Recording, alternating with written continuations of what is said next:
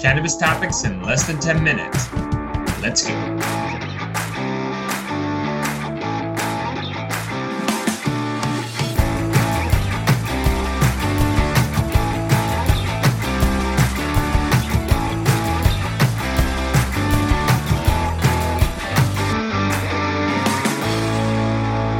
What's up, guys? Welcome back to another episode of The Dime. I'm Brian Fields, and with me, as always, is Kellen Finney. And this week, we've got a very special guest, Brad Nattrass, Chairman and CEO of urban-gro. Brad, thanks for taking the time. How are you doing today? Thanks for having me, gentlemen. Doing great, thanks. So I can only imagine going from a lighting reseller to a high-end turnkey solution. There's a bunch of evolutions along the way. Looking back on it now, was there single steps that you took kind of saying, okay, this is clear now how we ended up here? Or was it kind of surprising and saying, I never expected us to end up as a full turnkey solution? Because that is a ton of assets, a ton of personnel, and a ton of really skilled expertise all under one single umbrella. No, it definitely is. And it's really that expertise. So we have over 140 employees today, architects, interior designers, all different types of engineers, horticulturists, and construction management personnel as well. And it's really the strength and knowledge of those individuals. So we had the horticulturists on our team early, so that was great. They had the knowledge and the know-how of working in hundreds of facilities. So they brought that value add to our clients. And then by adding these other experts in their individual areas, that's what brought the credibility and know-how to our clients and really built the respect in urban-gro. We earned that respect by bringing solutions to them. So when we set out with these acquisitions, that was the plan, right? We've really executed on that plan by making those acquisitions of architect, engineering, and construction firms. But what we didn't know at the time was how we would eventually diversify outside of CEA. That was a pivot that we made as a senior management team, and a pivot that was in retrospect, had to do it. Thank goodness we did. So let's dive a little deeper, because I can imagine we've got some operators that are listening here and saying, okay, I'm intrigued by sensors. I've had many pain points, many losses, but never really sure where to start.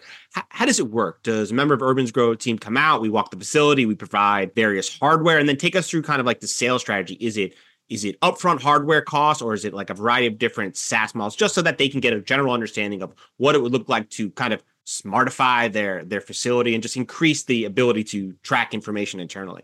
So the horticulturists and then the lead architects and engineers, the ones that have been involved with the combined 1,000, 1,200 projects, those are the key, right? Those are the individuals that our operators want to speak with, not our senior executive team. They want to speak with the ladies and gentlemen that have accrued this knowledge over so many years. And it's not just cannabis. A lot of these horticulturists have been growing a variety of crops for decades.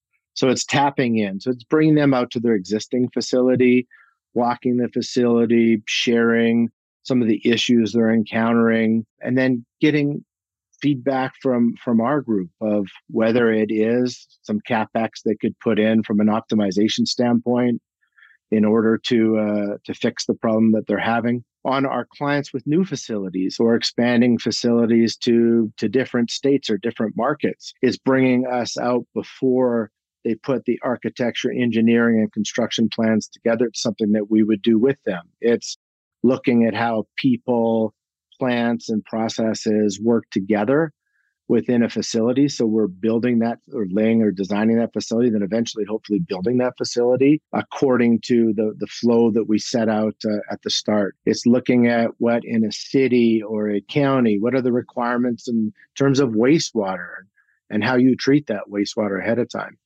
So during that design stage, the goal is then to move into a build stage when licenses are awarded and there's a funding. During the build stage, we're also working on the equipment setup, and that's where technology really comes in. We will have discussed it early on in a new facility during that introductory session of what's out there. We're always looking at new technology. We have an office in Europe and the Netherlands. So those engineers are also looking at we should know the newest technologies in the marketplace for our clients. I want our clients to rely on us to know that we have that knowledge of what's the latest and greatest out there. And then it's putting that equipment plan based upon the budget together. Sometimes that will involve a lot of sensors. Oftentimes, if we can control the temperature and if we can control the environment, hence controlled environment ag, a lot of the other issues will never show up in the first place. So if we can properly control that environment, ideally, they can use biologicals in that facility to manage their pest program. And it will be great on the outset when they start up the plant. But in terms of placing sensors throughout the facility, investing in that hardware up front in terms of a fix, that vision that we had 3 years ago didn't play out. The market wasn't ready in all of CEA for that. I think that's where you're going to see more evolution in the years and the decade ahead. What question do you wish more retail investors asked you? That's a great question. I would say the biggest issue we have right now is we are still, because we listed, 90%+ of our business when we listed on the Nasdaq was tied to the cannabis industry. And so it's just getting the message out about how diversified we are and how that diversification will ultimately provide a huge upside when the cannabis industry begins to recover.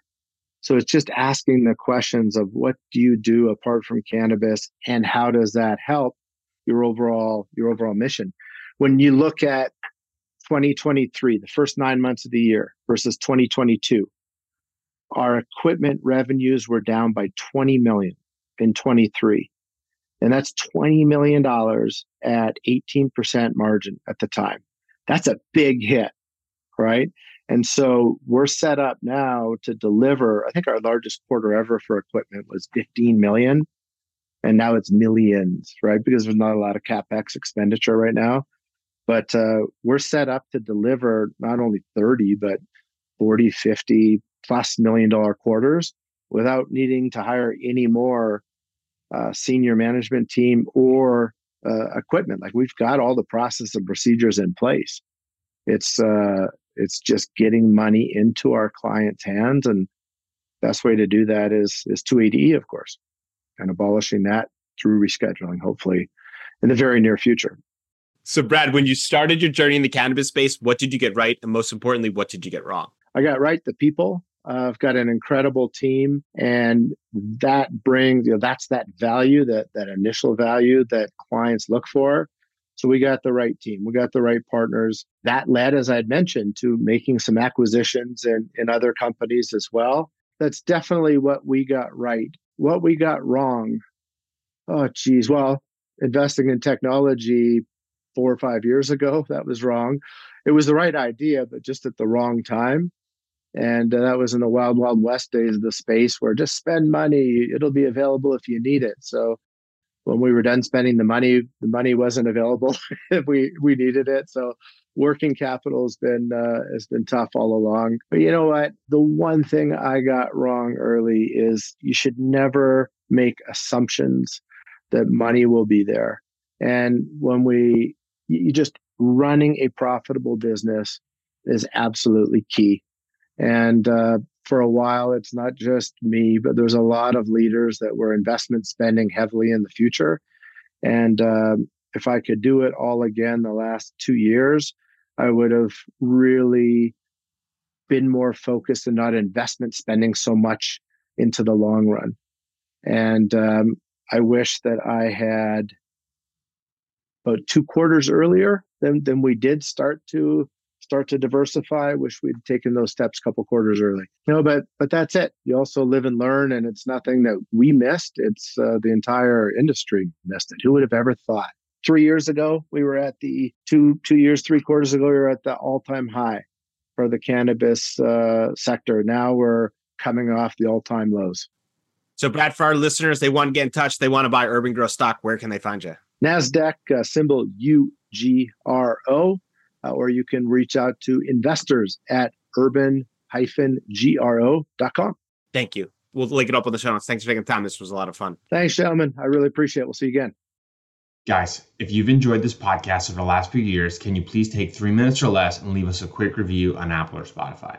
All reviews make a massive difference for us and help other people like you find this podcast. From the bottom of our hearts, thank you.